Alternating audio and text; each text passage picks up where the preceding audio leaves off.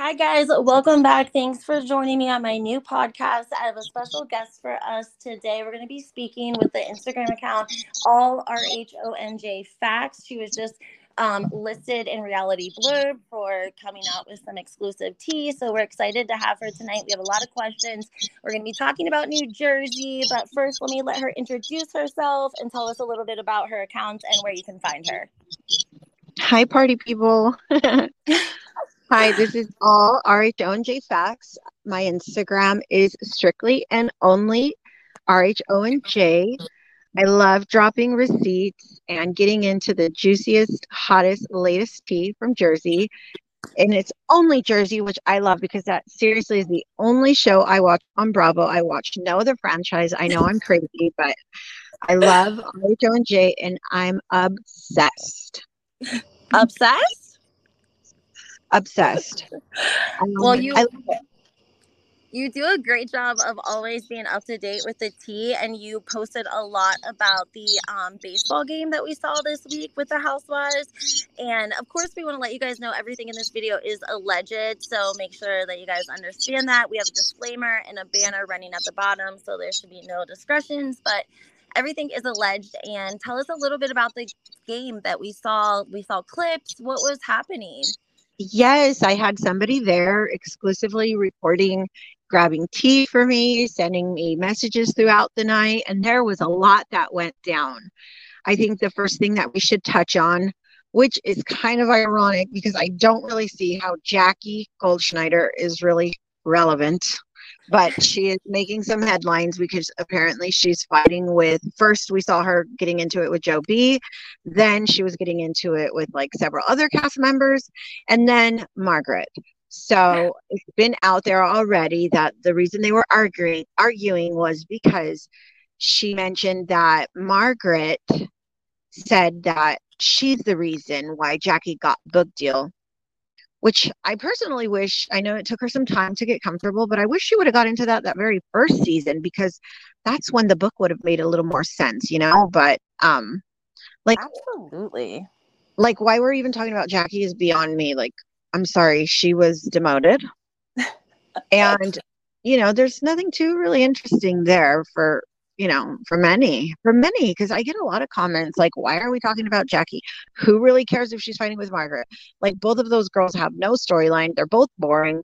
Like, move on, you know? And I totally agree. I agree with them. I, I do think they're both really irrelevant. I mean, if Margaret's not out there digging for people, you know, to make that her storyline, there's really not much we know about Margaret Josephs.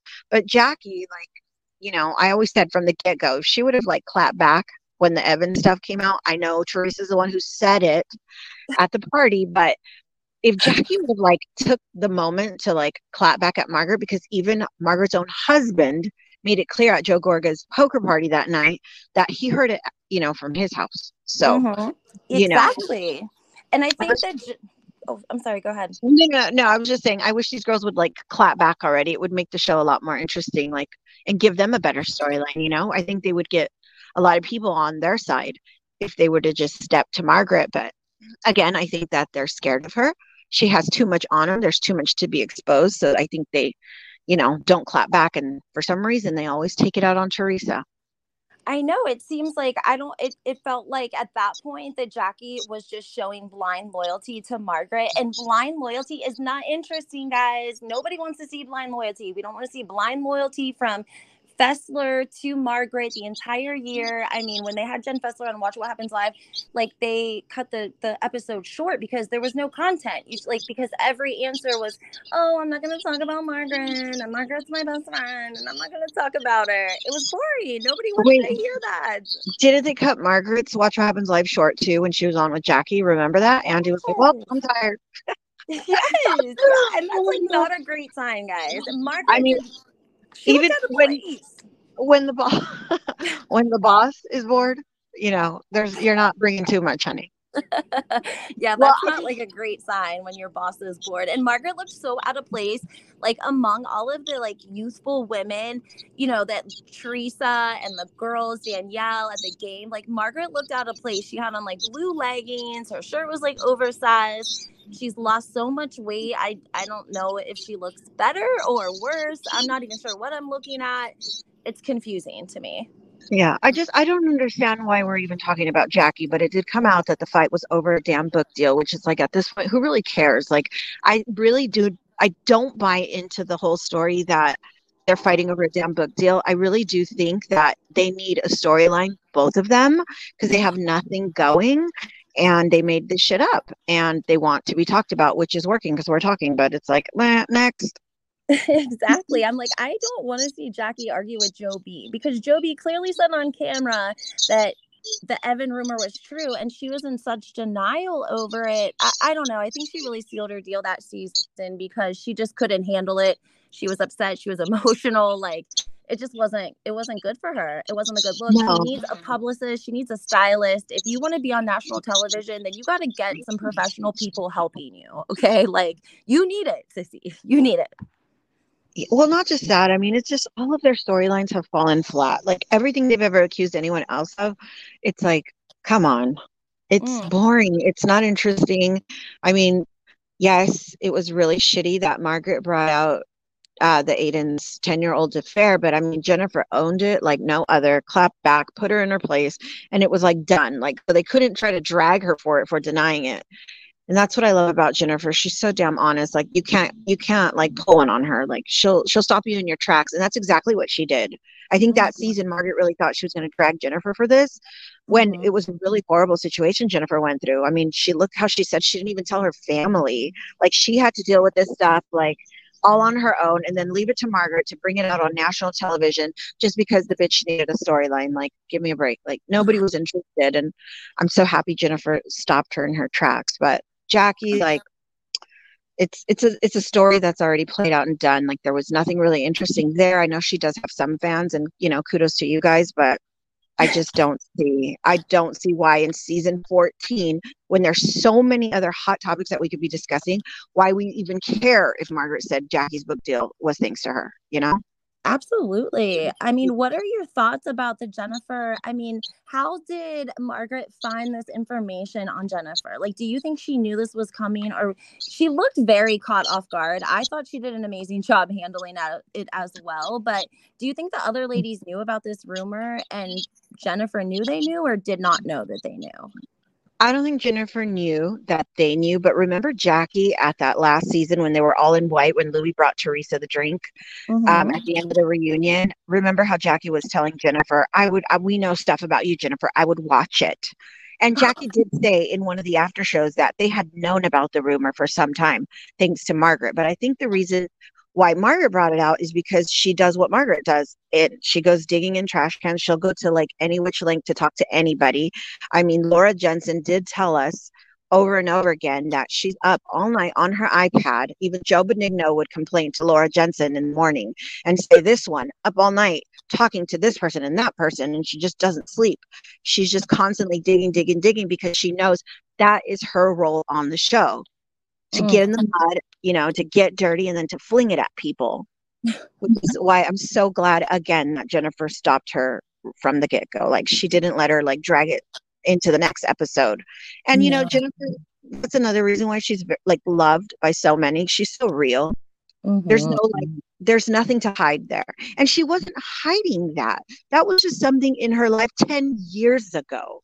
I don't think she was going to come on the show and be like, guys, I have something I'm hiding that's 10 years old that absolutely no one knew but me.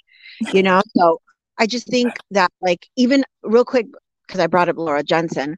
Laura did also tell us, I think she told us, um, she told us when she was talking in, in an interview with Kim D that Margaret made it clear to everybody that she was letting producers know that it was time for Jackie to exit the show because she was too weak for this. She couldn't handle that. Remember? That yes, she I do. For it, that she just didn't have what it, you know, she doesn't have what it takes. That yeah. she's too of a person, that she needs to get off the show. So I think it's funny now that those two are working together to gather up a storyline to make themselves relevant and that's the best they could come up with was her book that no one even knew that she was writing and mm-hmm. nobody is lining up to buy. Like i sort of feel a little bit bad for jackie. I you know kudos for at least trying but again there is like some sort of relevancy to even if you she's talking about like her eating disorder and and any of that like i think she's still very much dealing with her eating disorder after you know after a long time. So it, it's going to be, I think, traumatic for her to read another book and talk about it and be out doing press. I just don't see it being. Yeah, and she's she's really wishy washy, Jackie too. I wish she would just stand firm on like what her truth is because for the longest time when everyone found out she was demoted in season 13 she was out there telling the world that she wasn't. And then when we found out she was and it was made known that she was just a friend of in season 13 she then started saying she needed the time because she was dealing with her eating disorder which good for her you know if you need to take a step back and take care of your health issues go for it. But like she was first telling us oh no i'm not demoted. Then she's like okay yes i am because I had to take time for me guys I'm going through these issues. But then in several like recent interviews, she's discussing how it was a gut punch, like to the like it was so it was like a bomb was dropped on her. She said it like that. Like I was in shock. Like I couldn't believe it. It was like a punch to the ego. Like I can't believe I got demoted. So it's like, what is it? You needed time and you were glad they demoted you, or are you like your ego's bruised and you can't believe you got demoted. But at the same time, you had your girlfriend over there, Margaret, telling her bestie of 40 years and all the other girls on the cast that you weren't like cut out for this show, that you're too weak, telling producers that it's your time to go. And then bam, they demoted you and you're still over here sticking, you know, sticking to her side. Why I strongly believe, like, I really do believe that fight, the book deal is like made up. Two days prior to the baseball game, Margaret liked Jackie's post about her book. If you go on her Instagram, there's a picture of her standing outside, I think, of the publisher's office in New York, and she has a caption talking about her book. Margaret liked that post. And that was two days prior to the baseball game. Oh my gosh. They yeah, like trying to play us. It's, it's phony. Yes, like come on, we're not that stupid, you guys. Find a better storyline. Oh my yeah, gosh this is the shit they're coming up with because they can't use the clapback queen and they can't use the queen of Jersey for clout, you know? This is the shit they throw at us. And then um, that, how- that, and then the body shots that we saw at Joe Gorga's party. Come on that was really terrible. I mean, that was just like, I mean, I can't even, like, Joe had those pink pants on. I felt mm-hmm. like you could see what was going on. Like, he, you know, Lexi was on her knees in a dress on one side, Margaret on the other. Lexi was, was pouring. It was cringe. Oh, it was bad. It was very bad. Very bad. I found, it, I found it ironic that she was taking shots. Miss, I don't drink. Everybody, please buy my water. I know. I couldn't believe. I thought, is she really drinking or are they playing us again? Like, did she eat a couple of gummies and she's going to pretend like she's drunk, but really she's stoned? uh, who knows, right? Who knows what right. these girls? I just think it's funny. Like they're trying to pull all this stuff out of the out of their hats, like trying to get something going because again, they can't use Teresa and Jennifer for a storyline.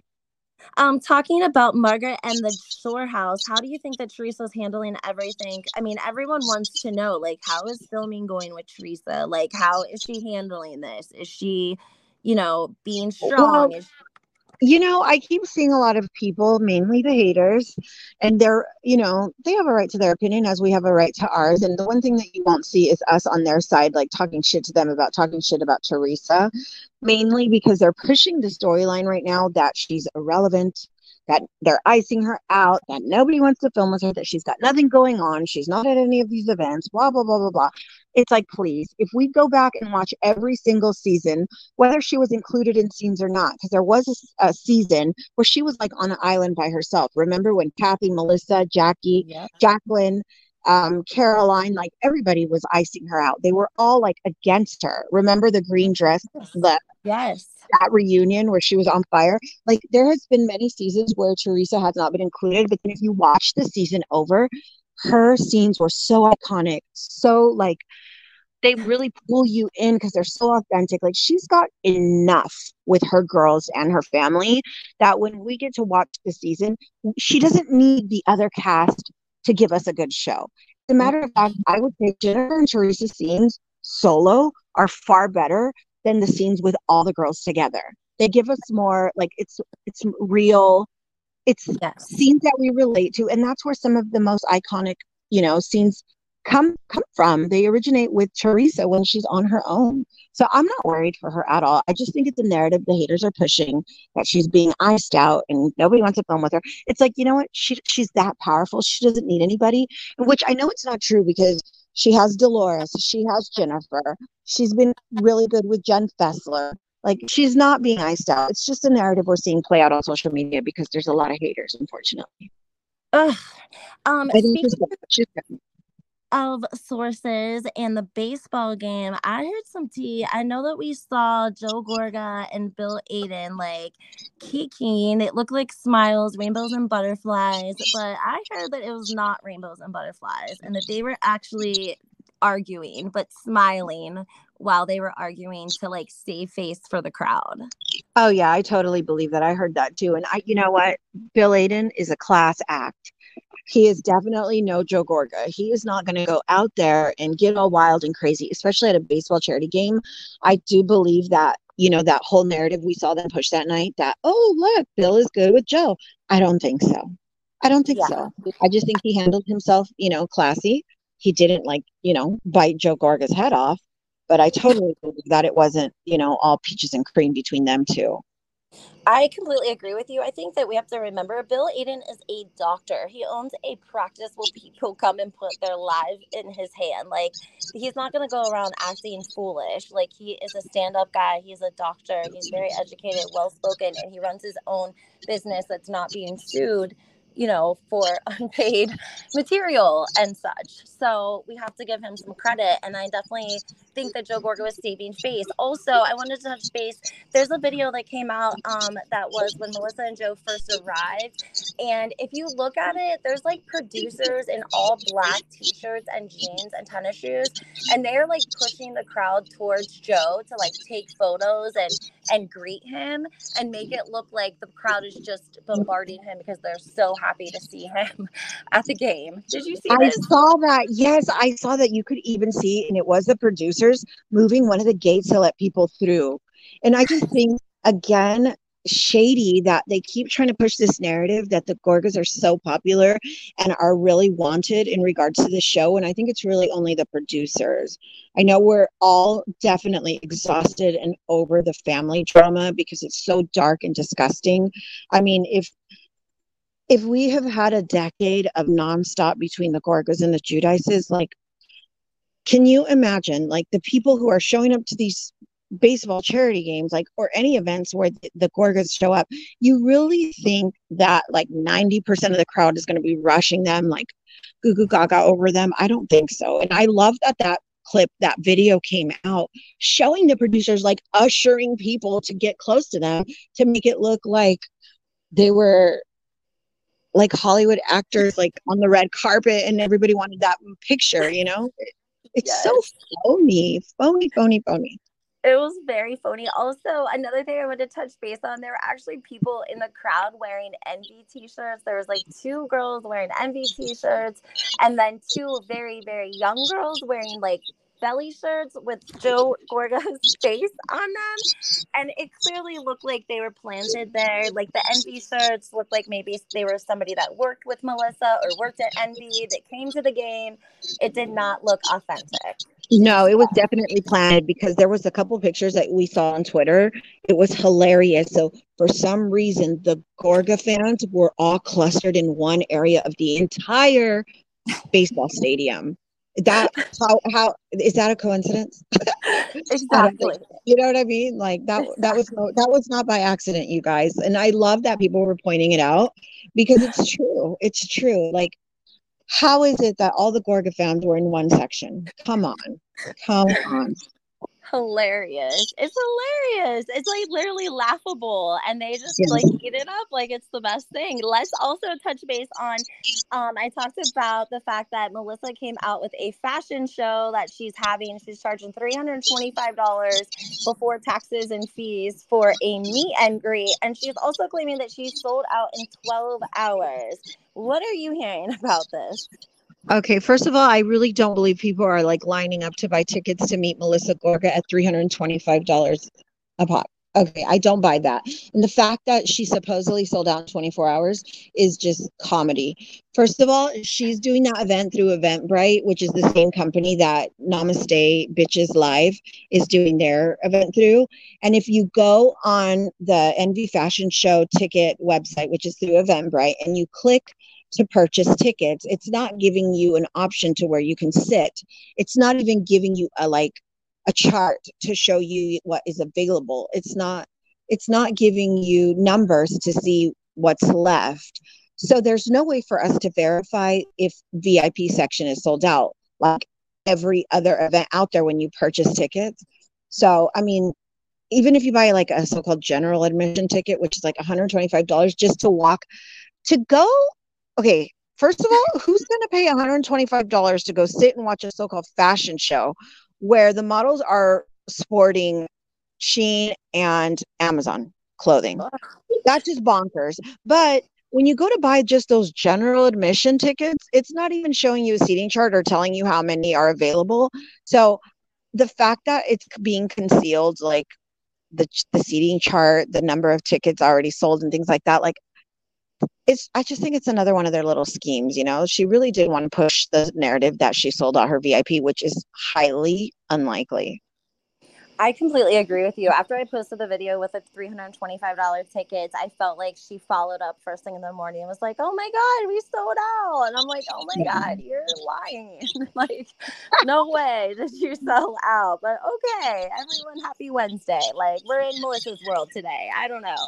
Um, I also wanted to mention that the Namaste Bitches is having a live performance on October 5th. So it looks like Melissa Pfeister and Teresa are going to be there live. And guys, for $99, you can get a meet and greet with Teresa, which is still cheaper than it is just to walk into Melissa's fashion show at $125 a pop. So just something to leave you guys with. Yes, and I love the fact that there's bloggers out there putting out the comparison. Current clothes being sold at Envy right now for like three hundred dollars. You can buy it for twelve ninety nine or forty dollars. There was even a dress that I saw that was three hundred and eighty dollars at Envy. Somebody posted it from Shein. You can buy it for twenty five dollars. Like, who's gonna pay to go see like price gouging? I mean, I understand. Um? I don't. I don't want to see. I mean, no. Like, I'm not knocking Amazon or Shein. Like, shop where you want. I'd rather buy something, you know, at a lesser value than overpaying at a fucking boutique. But save your money. Um, but I, I'm not going to want to sit there and watch a fashion show where I know the owner is price gouging, and she's showing off the latest line at Amazon. You know, like it makes no sense uh, I'm so glad to see other people exposing them because that's what originally led led to my confrontation with Melissa was posting about there were two outfits that were specific to um like she had marked it up by like $200 like the outfit was literally $25 on amazon and she had marked it up well envy marked it up $200 and that's why she sent my original cease and desist way back in march. So this has been going on for a very long time. This is they just no one's ever exposed them for it. Yeah and you know what? They kind of did themselves dirty by coming for you the way they did and what they did to you was horrific. I love that several like bravo bloggers talked about what they did to you how they doxed you, how they had their people, her family members coming for you. I love that all their nastiness was exposed as they were coming for you. But I think the most beautiful thing that came out of this horrific situation was that we were exposed to the fact on paper and by names that Envy is not solely owned by Melissa Gorga she likes to put it out there that she's this big old businesswoman and she's running this fucking empire when in reality it's the same situation as when she was with Jackie Melissa was just the face of envy. Jackie owned all the clothes. She was the one behind it all, and it was her partner. But the thing now with envy is there's several, several business partners. It's not just one person behind Melissa. So I think it's funny that she acts like she's raking in the dough when we know after the other owners get their cut, Melissa um, is walking away with crumbs. Crumbs for yeah. sure. I would agree with you. Even though she's claiming on her podcast that they're bringing in seven figures, guys, a boutique is. I mean, that it would be crazy for them to be bringing in seven figures, don't you think? For the size. Yeah. Yeah. You know who we need to interview on that? Kim D, because she knows the ins and outs. She knows what, you know, money can be made. And I really doubt that Melissa Gorga is selling the way she's claiming to sell. Remember when Andy Cohen released his book and he was there in Jersey signing at a local bookstore? And Melissa's store was like right around the corner. And that same day that Andy was going to be signing books, she mentioned to everybody on her stories, come visit me at Envy, you know, come in for a picture. And there was a sweet guy who was there like all afternoon waiting for her. And he kept going live on Instagram. He kept posting his lives and his stories he was walking around Envy and there was literally one other person other than him there. And he went outside as Melissa pulled up in her SUV and he walked around the SUV. And as she stepped out of her car, he's like, I've been waiting forever. Oh my God. He was so happy to see her. And she was like, hi. And then she was taking pictures with him. But I mean, that man alone proved to us that even on the day she said, guys, I will be there, come and meet me, he was there for like two hours. No one was there. Oh. That is like heartbreaking. It was empty. Yeah, it's crazy. I just, it's one, Lindsay, one story after another. When it comes to Melissa and Joe, it's embarrassing at this point. Everything is a fraud. Everything is so fake. Mm. So fake. Nothing is real. Nothing is authentic. I, I honestly like feel whatever they say, believe the opposite. I mean, there was a new blind item release that's allegedly Melissa and Joe Gorga, and it basically stated that as the kids are headed back to school, this East Coast housewife, husband, and wife are going to be headed to court because they owe a lot of money for materials for their home that they did not pay for, allegedly. So, I guess we're going to be seeing some more um, things filed within the court about supplies and things that were unpaid as it pertains to their mansion. Um, I mean, we already know there's that $110,000 lawsuit currently active around the courts. They're being sued as we. If back in season five, we can talk about tabloids that involved Teresa and everybody fucking passed around that magazine like if it was news of the day. We better hear about the Gorgas lawsuits in season 14. It's out there. It's out there. And you know what's funny? Page six won't talk about it. Bravo and Cocktails won't talk about it, but if it was Teresa's lawsuit, it would be all over the damn place, all over the place. It's oh, crazy. Oh, sure. I mean, I really hope we see some of their lawsuits on the show. You know. I do too. I've always like let's that, let's talk about their reality for once. yeah, I don't think that Melissa really knows her reality. Like, I'm not trying to be hateful when I say that, but I do think that she's like confused it. She's talked about it in her interview with MJ from Shahs of Sunset that like it's confusing to be like the character on the show and then real life and it doesn't match and i just think she's literally convinced herself that her life is different than it is because she believes it almost. Oh yeah. She's she's to that point of delusion where she's seriously believing her own bullshit. Oh, sorry to hear that. Um, also wanted to know if you had heard anything about Paulie and Dolores and how things are going um, with Paulie filming. Do we know anything there?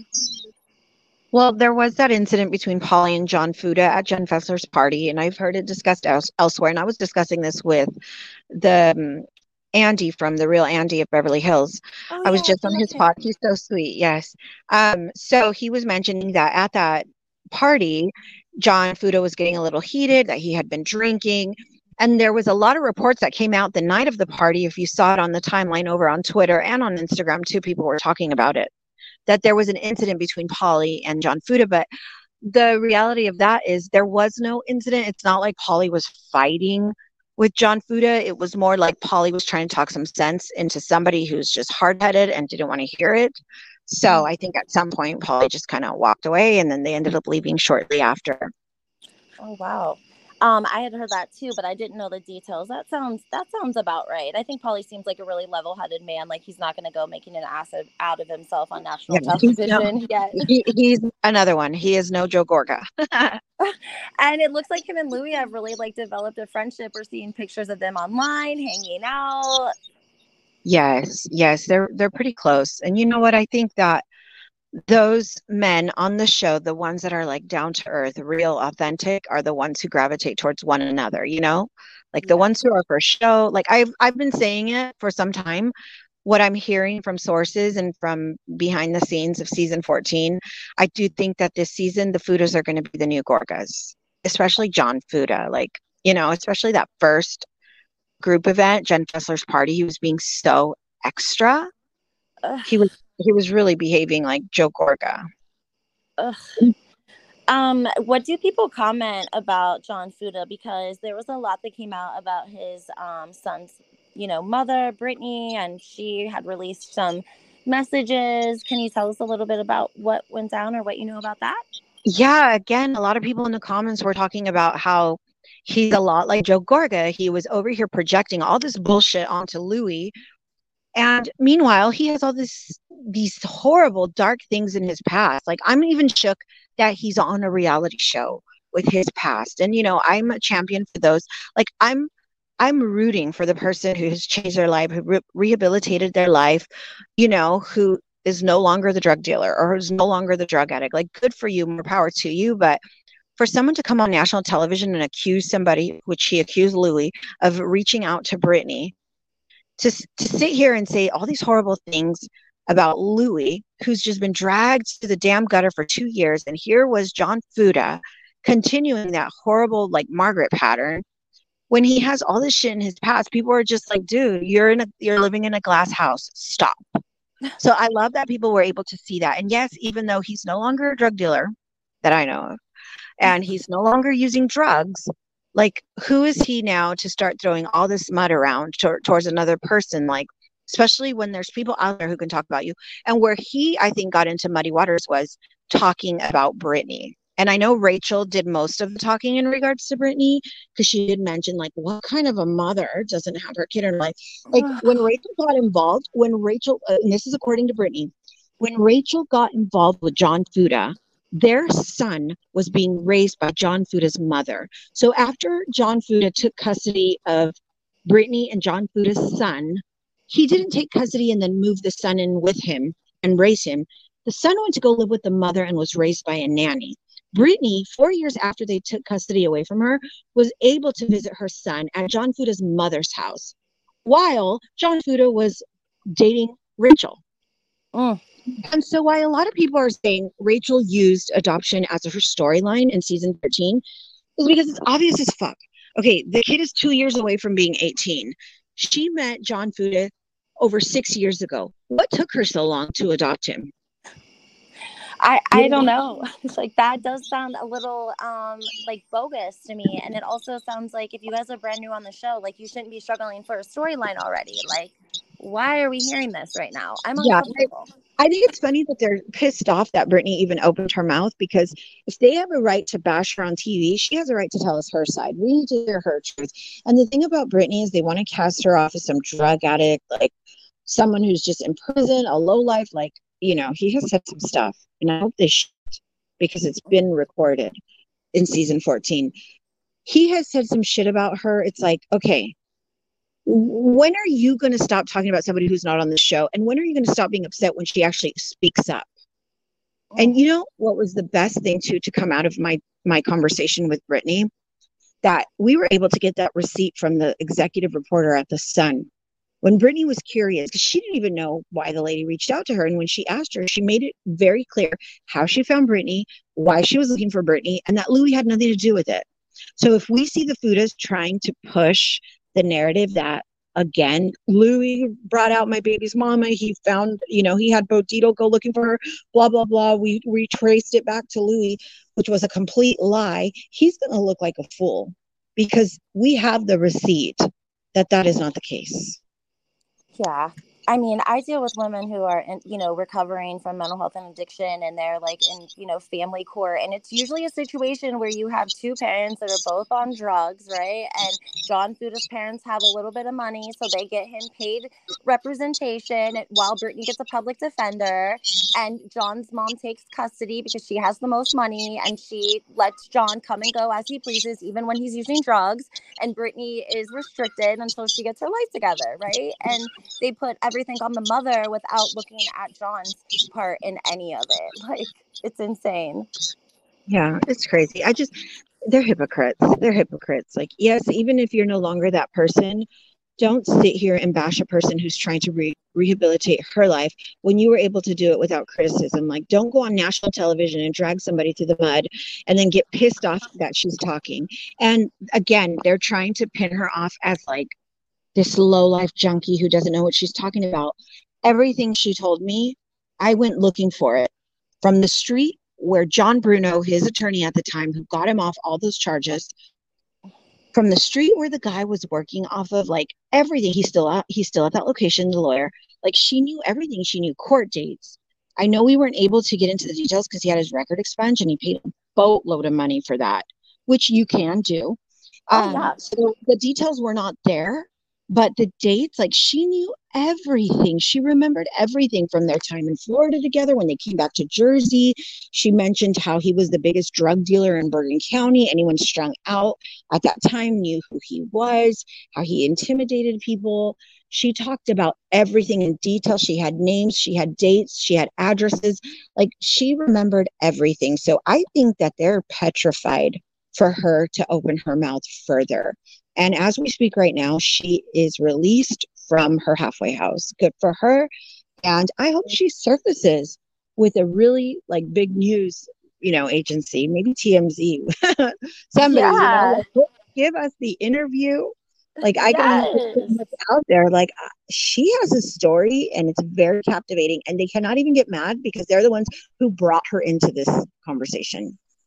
Absolutely. And they took advantage of the fact that she was incarcerated and didn't think that she was going to come out and say anything because they pretty much kicked her while she was down. And they're basically telling everyone, don't listen to this woman because she's been on drugs and she doesn't even have custody of her son. So why would you listen to somebody who doesn't have custody of their child? And So it's like if every if the audience writes off what this woman has to say, then make, you might as well just like write off every drug, you know, person in recovery that you know because that's basically basically what she, you know, she's living a different life. She's been sober now for a while. Like she understands her consequences and she's speaking about her experience and she has every right to do so.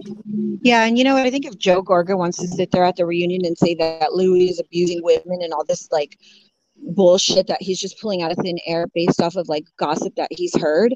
How about we speak of facts? Because Brittany herself told me that John Fuda was reaching out to her halfway house, silencing her, intimidating her to shut her up because he didn't want her to talk. He actively was silencing her. So if we want to say anyone on that cast is abusing women and taking advantage, it's John Fuda. To this day, silencing her. So he may not be a drug addict anymore and he may not be a drug dealer, but he is garbage because he is actively silencing the mother of his child for speak. She all she wants to do is tell the truth.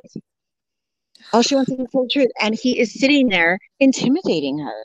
So now that she's out, I hope she, you know, gets everything in line together, even a lawyer, and she tells her story. Do you think that Rachel knows the lengths of his um like his dealings? Do you think that he knows he knows about That's a 50-50 because you know they are married and we I tell my spouse everything. I mean, I'm not telling my spouse when I was 14 I was doing this this and that, but you know, I'm sure maybe she knows like to an extent. I don't know if she knows it all, but I'm sure some stuff is like new to her. Mm. And I mean, the fact that he was actively like during like the month of June reaching out to her halfway house to shut her up because she was talking that alone like as a wife I'd be like whoa like who am I dealing with here? Did Rachel and Brittany know each other ever until he started no. dating Rachel? They didn't know each other. Okay. No they didn't know each other crazy. I wonder what is the story, Rachel and John? They tell people that she was a bartender and that's how they met each other and started dating. That he started coming into the bar to meet her. that's their oh, love story. They're sticking to it. So that's Who knows? But what one thing I do know about uh, Bravo Lover one two three four is that just recently there was another Finsta that popped up, and she was using a picture of like a little girl it was really weird. It was separate from the Bravo Lover one two three four Instagram. There was another one because if you go on Frank Catania's uh, girlfriend Brittany, Mm-hmm. Brittany and Rachel were friends for years, long before she met John Fuda. And she was tagging her. Remember when uh, Frank was training them and they were doing mm-hmm. like the mm-hmm. bodybuilding thing? There's posts that Brittany still has up where she was tagging Rachel's Instagram back then, and it's still active. But there's a picture of a little girl, and it's not Rachel. Um, and there's like comments and things like that. So it's like, how many, how many finstas did Bravo Lover really have? And is she still on them? You know, incognito creeping on people.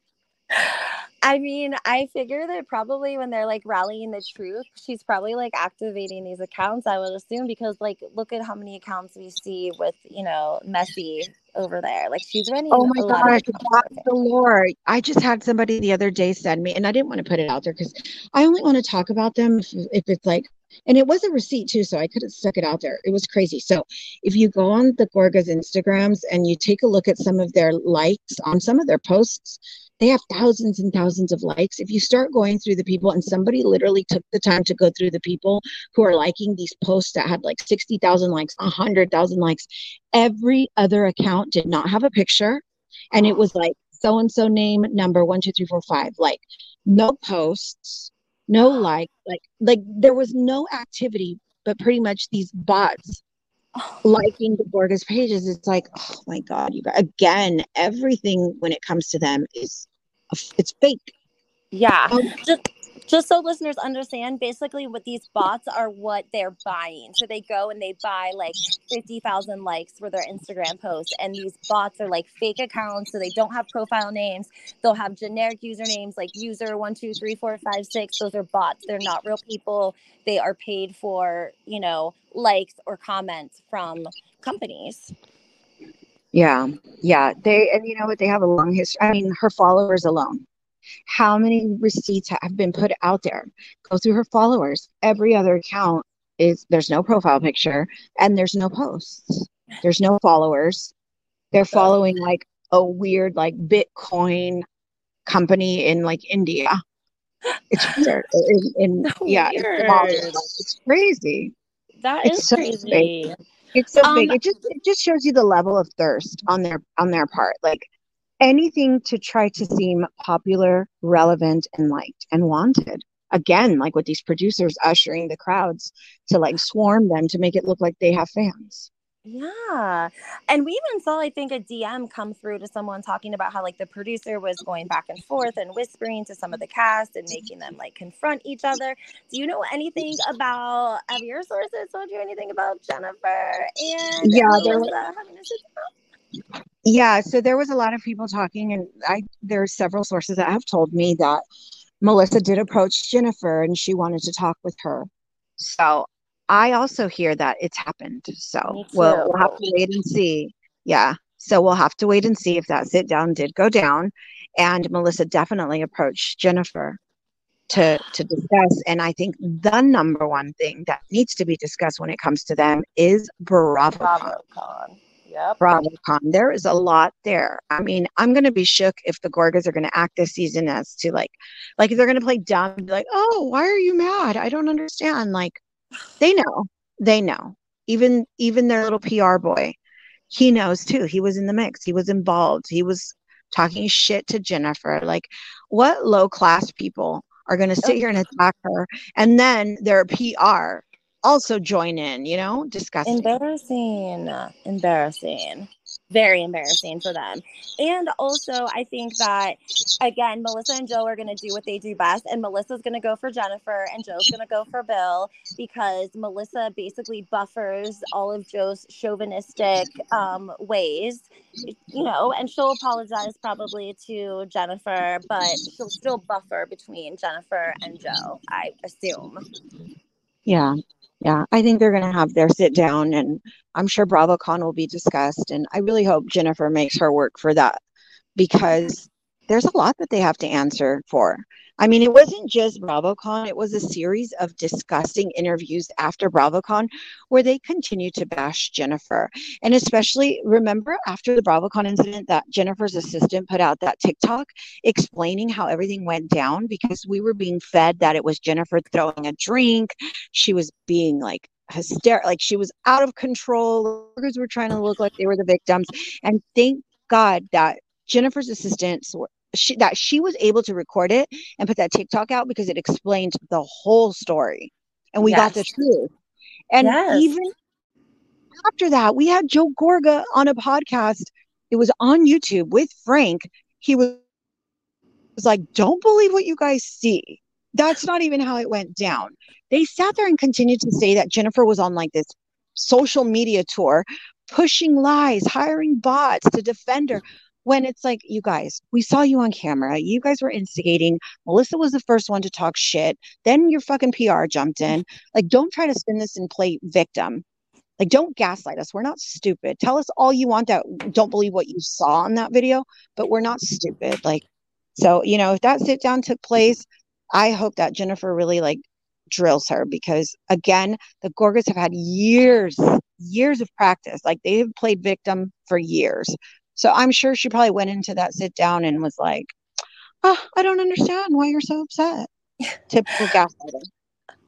Um, I want to also bring up the fact I was actually just going to post about this, and I had talked to you the other day about Justin, the hairdresser to the stars, and how when BravoCon happened, he actually accompanied Teddi Mellencamp to BravoCon and Tamra Judge, and he was sitting in as co-host because Tamra actually worked BravoCon. Teddi did not. She was just there for the podcast. Anyways, Justin is hairdresser to the stars. He gets in an elevator with Melissa. He's a fan. She snubs him. He literally says she snubs me. She treats me like she's Lo, and I am like nothing, scum of the earth. Right? She says it on the Two T's in a Pod podcast. Literally, the next week he is going on Melissa's podcast. Melissa reached out to his team. She went in on his live video. They talked privately, and then he went on her podcast. But like, they are so so strategic that they cut that out of the Two T's in a Pod podcast back from their October episode. And then they also cut it out of Melissa's On Display podcast from back in October. There's a small clip at the beginning where her and Justin are talking about an incident, but they don't um, relate to it anymore. They don't talk about it in the actual episode. So they cover this stuff up all of the time. And if you didn't follow that live, you would never know that that happened.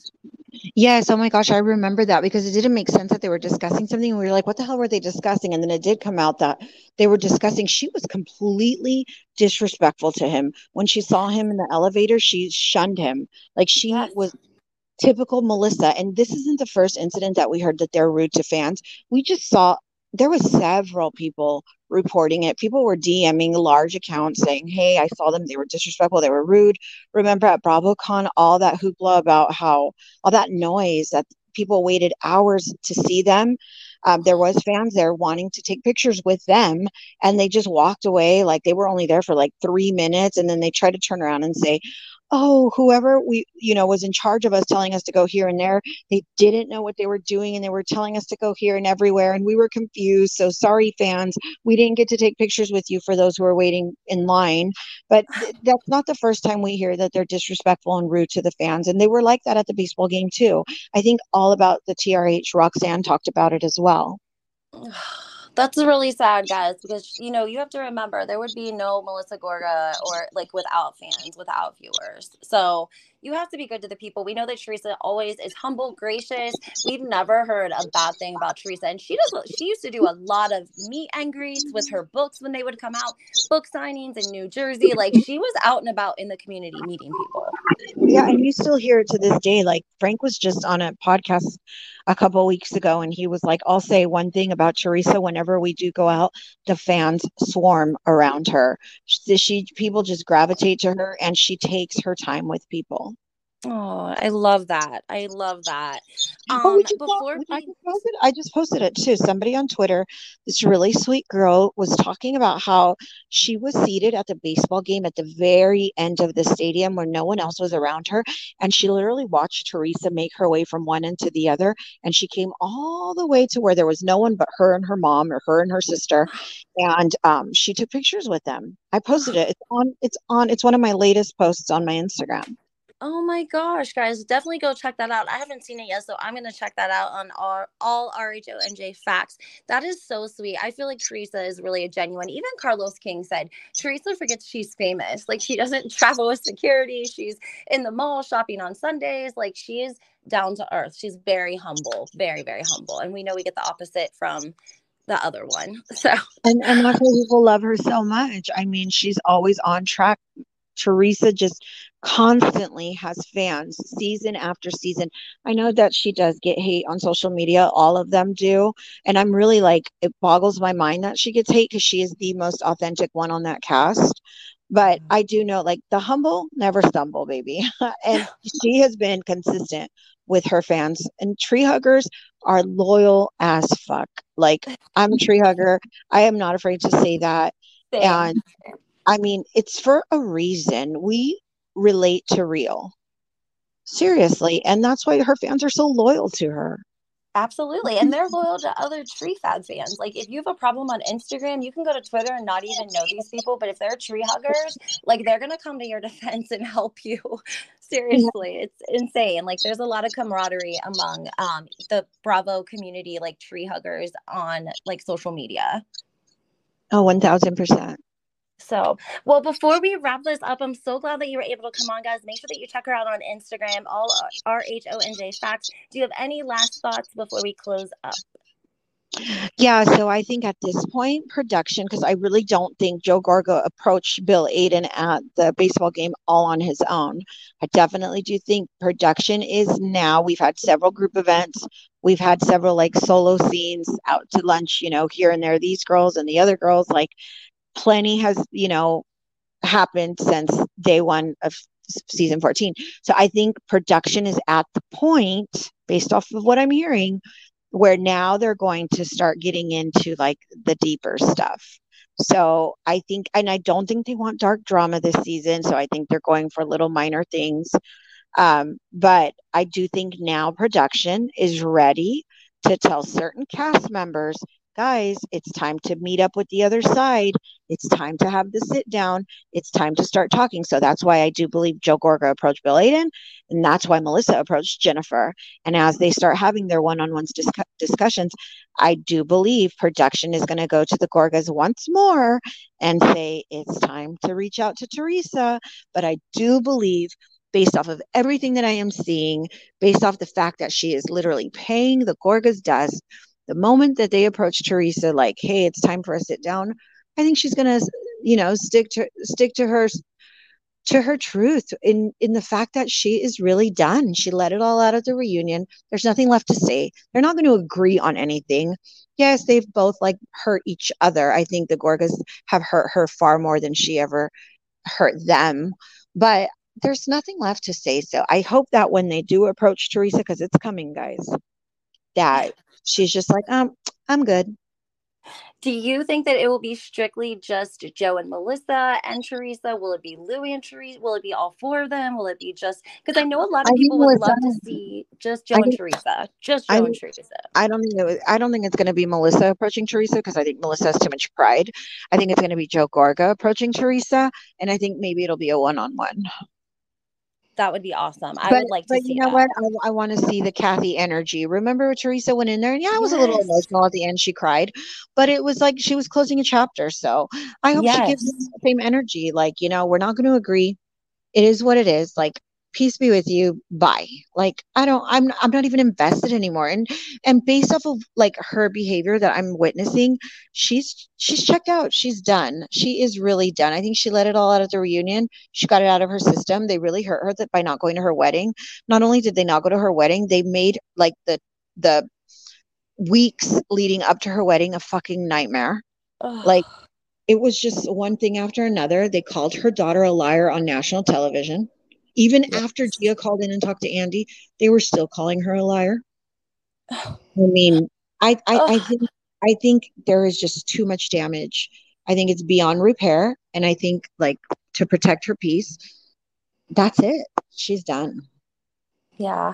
And she looks so happy. She's in Switzerland right now with Luis. Yes, she looks yes. amazing. Like they're traveling, their smiles, like they are rainbows and butterflies. And I feel like the Gorgas are like sweating. They're probably fighting. They probably hate each other behind closed doors. Who knows what's And going on have- behind closed doors?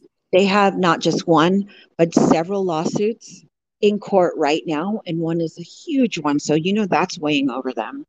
Oh, for sure. That's a lot of stress. Absolutely. And I'm sure that that does not make Melissa happy at all. I'm sure that she, I can only imagine. They probably go at it. Can you imagine like cats and dogs?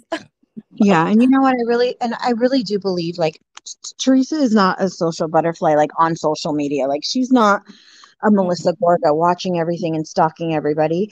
But uh, and then you know I say that because recently there was some drama going on with one podcaster and another, and my girl Roxanne was being attacked.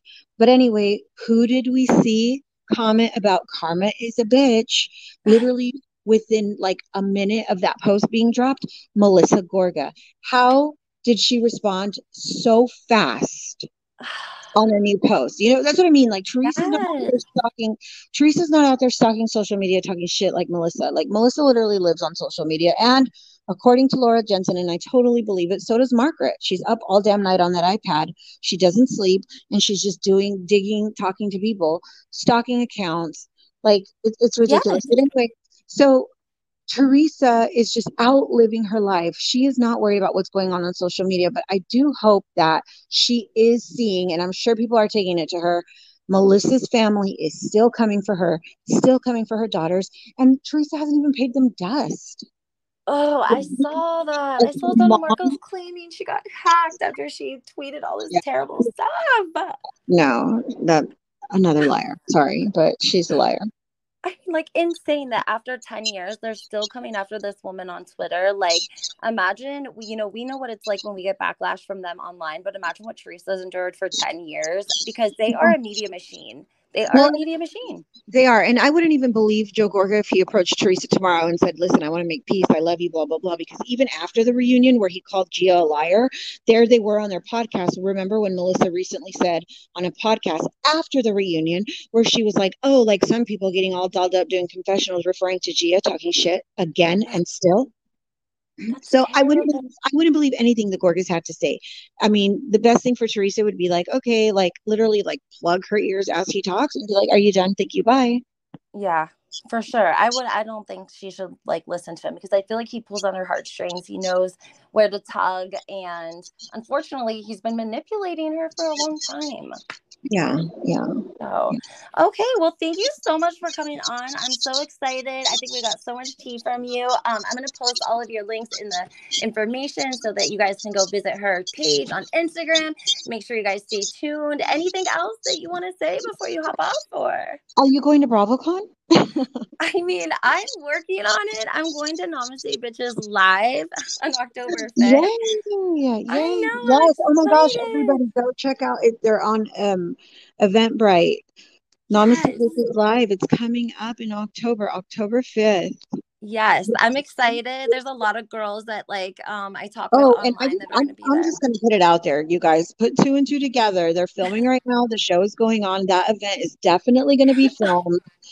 Get there. They're going to have like so many things going on. They're going to have other people there. It's going to be exciting and fun. Oh my gosh.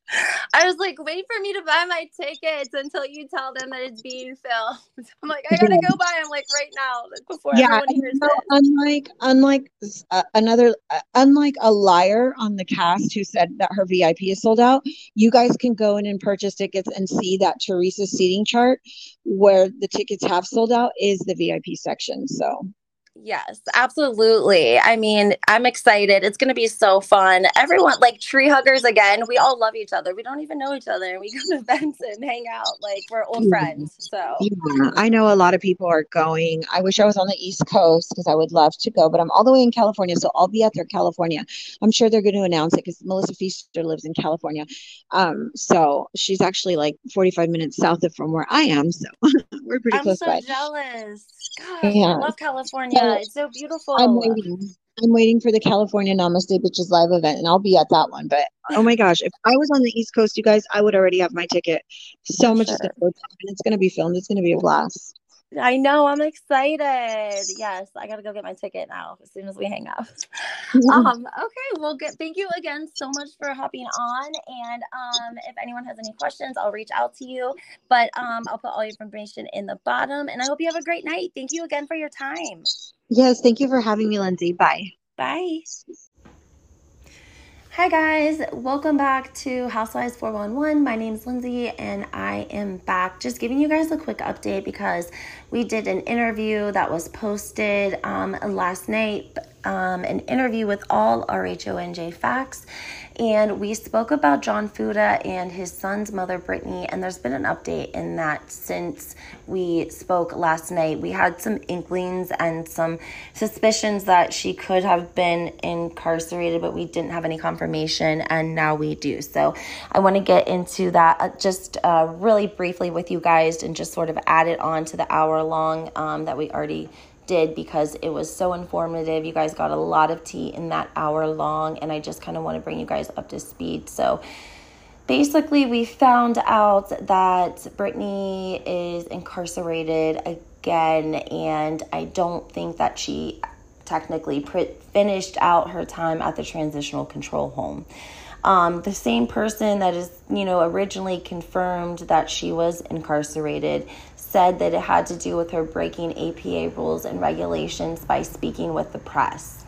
There's a couple of there's a couple of things that doesn't seem right about this, right? So let me really quickly, of course, this is a disclosure to anyone. Um, everything in this is alleged and for entertainment purposes only. Make sure you go follow all RHONJ facts. All the things that I'm talking about are receipts that you can find on her Instagram page. She was the one who was directly corresponding with Brittany. I want you guys to also remember that Brittany did do an interview with The Sun, and that article actually hit before the reunion hit, before she hit the transitional control, okay? Transitional control, aka halfway house, is given to an inmate between six when they have about six to four months left on their prison sentence. Every day is treated just the same as if they were within an institution, except they're trying to give the inmate the chance to reintegrate and find employment. Once they obtain employment, 20% of their gross pay will be given to the halfway house, as well as the state will pay them for each and every inmate residing at the halfway house as well. It is a lockdown facility. It is not somewhere that you can just show up, okay? It's like showing up at a county jail in a way. If you have a legal visit, if you have your attorney showing up, you let them know. If not, they may well they could make an exception because it's your attorney, right? But if you have an attorney that represents somebody else showing up at a lockdown facility without a legal visit, that is a very big red flag. And that is what happened to Brittany once she was at the transitional control house and had allegedly started corresponding with all RHONJ facts. She got so scared that she actually stopped talking with all RHONJ facts because she was receiving threats allegedly from John, allegedly threatening to have her put back in prison. The person, again, confirmed that she was in prison to begin with said that um, John had nothing to do with it, that it was because of the her talking with the press. But it doesn't make any sense because she spoke with the press while she was still in prison. She wasn't under the rules and regulations of any sort of transitional control or APA. In fact, if she had broken any sort of rules by speaking with the press, the prison wouldn't have let her speak with the press. Don't you know they record phone calls? Don't you know they read letters? Don't you know you have to get permission to do those sort of things? If she did it behind their back, she would have seen the repercussions right away. They wouldn't even have let her went to the transitional control in the first place. Transitional control is considered a privilege. It is not an obligation. Do y'all understand what I'm saying? If you are under transitional control, you are still a warden of the state. They can come get you at any time or day if you do something that they do not like. If the halfway house says you are not complying by their rules and their regulations, they can come get you in the middle of the night and cuff you out and take you back to prison, okay? Because guess what?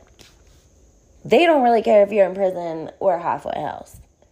They're not your APA officer when you get out. Usually, you're going to have your a different parole officer because you're going to go back to whatever county you're from, and even if not, so you're going to have um, different agents, ta- not task. Um, regardless, Brittany is now incarcerated and we are unsure of some um, legalities and some details. So I'm not going to get into any of that with you guys, but I will let you know that she is definitely incarcerated in a state institution in New Jersey, possibly with more time tacked on because of the fact is is that they, if they had suspended a 12 month uh, part of her sentence, they can reinstate that. They can reinstate up to 12 months of it. So she could have been looking at getting out next month and now doing another year over this, okay? I like to remind you guys that this would not even be any sort of an issue. We wouldn't even be talking about this if Brittany and John had not made this part of their storyline, if they had not brought Brittany up, if they had not kicked her while she was down. Let me explain something to all of you. Prison is about the worst place that you could be ever. Okay. It's literally the darkest days of your life are in prison. Okay. That's why when Teresa came home, she never spoke to Kathy and Rosie again. And you want to know why? Because they never came to see her. They never took phone calls from her. They never sent her money. They never did anything with her kids. They didn't do anything the year that she was gone. And if you love someone and you have somebody that's incarcerated, all you got to do is go on Google and say, What can I do for my incarcerated family member? And I bet you it's going to cost you more time than it's going to cost you money. Okay. That's why she had no problem cutting Kathy and Rosie off. It wasn't because of all the other shit. It was also the fact that she basically sat in prison for a year and they did nothing for her or her children. Knowing that they were over there without their mother, knowing that they were suffering, knowing that they were struggling, yada, yada, yada. Yeah, I wouldn't, I would never speak to him again either. In fact, the people that my family that did that to me while I was away. And again, it's not necessarily because they're mad, they're just lazy, they're inconsiderate, or it's again, it's like, well, they must not really g- give any F's because I'm over, I could be over here rotting away in, in prison or jail, and y'all don't care at all, I guess, to even send me an envelope or a card on my birthday. Like, come on. Anyways, guys, um, so the issue at hand is that there's a really big, big possibility that he had something to do with this because the fact of the matter is, is that how would they even know that she was talking with the press if the messages were old, if the article to the Sun was old? Doesn't make any sense. Um, allegations that she went back on June 22nd. But, anyways, guys, again, we are waiting for confirmation. Of course, we will get that from her while she's um, in there. And of course, we will, I will keep you guys posted. Um, this is something that I actually am going to do a little bit of in detail on my Patreon because that's what my Patreon's for. I'm able to give my opinion a little bit more than I can on my average platform.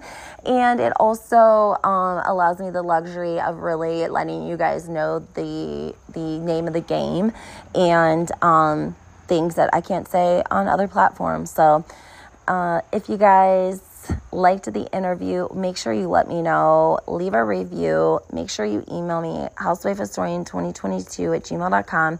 Um, I really love all RHONJ facts. I was so happy she was able to come over and give me an hour. And I'm hoping that maybe I can work something out with her like once a month.